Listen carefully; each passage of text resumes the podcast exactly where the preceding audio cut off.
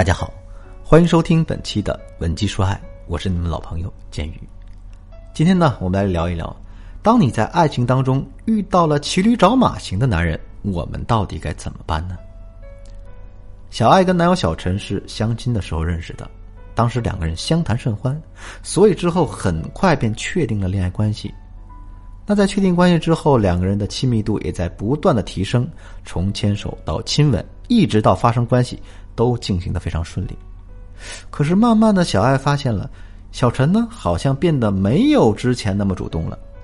具体的表现就是，两个人在一起的时候，小陈的态度还是比较热情，可只要两个人不见面，小陈就很少会主动发消息。小爱也跟小陈聊过这个问题，可小陈每次都说：“哎呀，我工作忙，没有时间发消息。”说句实话，这个理由小爱一点儿都不相信。可是呢，这小爱对小陈实在是太爱了，所以也没有多想。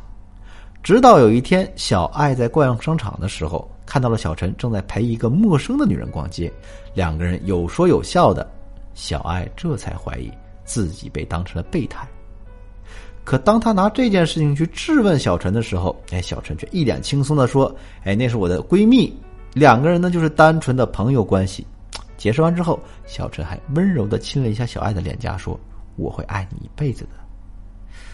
看着小陈这貌似真诚的眼神，小爱的心里一下就糊涂了。直到找到我做咨询的时候，他心里还在一遍遍的念叨：“你说老师，你说这到底是怎么回事啊？真的是我想多了，还是他暂时没有能力得到更好的，想要骑驴找马，所以才会用这些话来安慰我呢？”其实小陈的这个问题并不算难。我们怎么判断男人是不是在骑驴找马呢？我们可以根据下面的四个标准来判断：第一，看男人是否会公开你的身份。如果男人把你当备胎、当鸡肋，弃之可惜，食之无味，那么他肯定不会公开你的身份，因为一旦他这么做了，就相当于把自己的后路都堵死了。如果他尽量在隐藏自己的恋爱状态，以期待着吸引更多的优质资源。那这样的男人才是在骑驴找马。第二，看男人是否会在外人面前表达对你的不满。即使男人公开了你的身份，那也不能保证他对你就一定是真心实意的，因为他们还有一种挽回局面的操作，哎，那就是在外人面前表达对你的不满。最常见的抱怨往往是这样的。他一点都不懂我，感觉我们说话都说不到一块儿去。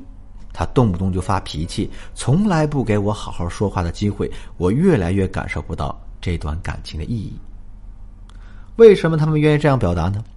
因为这样一说，男人不但能把自己包装成一个有高度的精神追求，并且对女友非常宽容忍让的好男人，而且还能为将来的分手做好铺垫。更重要的是。他能激发出女人内心的拯救心理，然后就会有更多听到这个消息的女生上钩了。第三点，看男人是否会对你有足够的投资。男人对一段感情的投资程度，代表了他对这段感情的态度。这个道理就跟租房子是一样的，花钱租来的房子，我们会怎么对待它呢？大部分人的想法肯定是随便置办点东西，能住就行。可如果你是买了个新房子，那我们在装修的时候肯定会谨小慎微，什么样的墙纸、什么样的吊灯，我们都会考虑的细致而周到。两者最大的区别就在于，租的房子我们只住一时，而买的房子却要住一辈子。所以在面对爱情的时候，其实男人也是同样的心理。如果你发现男人满嘴都是甜言蜜语，可是呢却拿不出任何的实际行动，既不愿意给你花钱，也不愿意花时间花精力，那么。我们就极有可能是他的短择对象。第四点，看男人是否会给你实质性的承诺。在一段感情中，骑驴找马型的男人最怕什么呢？他最怕的就是两个人的关系发展的太快。如果早早的两个人就修成正果了，他就失去了获取更多优质资源的机会。所以呢，如果男人不是真心想和你发展，在两个人交往的过程中，他肯定不会让彼此间的关系太亲密，也不会给到你任何实质性的承诺。在平时的时候呢，他可能对你甜言蜜语、各种体贴，但只要一问到关键性问题，他一般就会顾左右而言他。如果你问的多了，他甚至还会翻脸说你不懂事儿。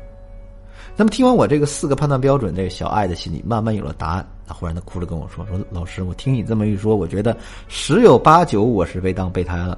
可我真的很喜欢他呀。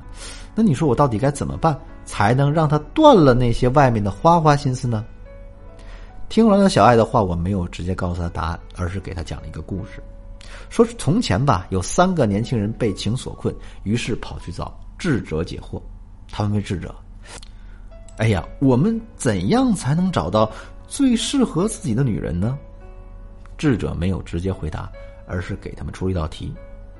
智者让他们依次穿过前面的一片桃林，然后找到这片桃林里最大的桃子。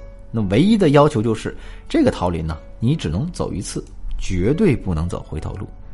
他们这三个年轻人的表现各不相同。第一个年轻人刚走进桃林，就摘了一个自以为最大的桃子。可越往后走，他就越发现，哎，我摘的这个不是最大的。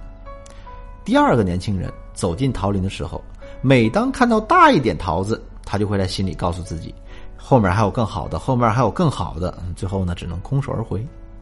第三个年轻人很聪明，他把呢碰到的桃子分成大、中、小三类，在走到不到三分之一的时候，就找到了他想要的最大的桃子。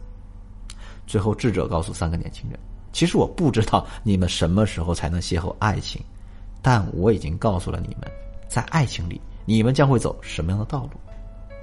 讲完这个故事，我就跟小爱说，其实这个故事讲的就是三个字：择偶观。每个人的择偶观都是不同的，而且很难改变。骑驴找马型的男人就是故事里那个永远相信后面有更大桃子的年轻人。即使你再优秀，哪怕你就是那个最大的桃子，也永远浇不灭他的幻想。听完我的话，小爱叹了一口气，说：“哎呀，老师，我就是那个摘到任何一颗桃子，我都会心满意足的人。哎，他却是那种无论得到什么都不会满足的人。我们怎么可能走到一起呢？所以在一段感情当中，并不是所有的固执都是深情，因为有很多东西是你永远都改变不了的。当我们面对一份不可能的爱情，千万不要心存幻想，我们要及时止损，才是最智慧的做法。”好了，今天的课程到这就要结束了。如果你的情况很复杂，用了我上面讲的四个方法，依然无法确定你是否被男人当成备胎了的话，那可以添加我的微信“文姬”的全拼零六六，也就是 W E N J I 零六六，我将会为你量身定制属于你的情感方案。文姬说爱，为你一生的爱情保驾护航。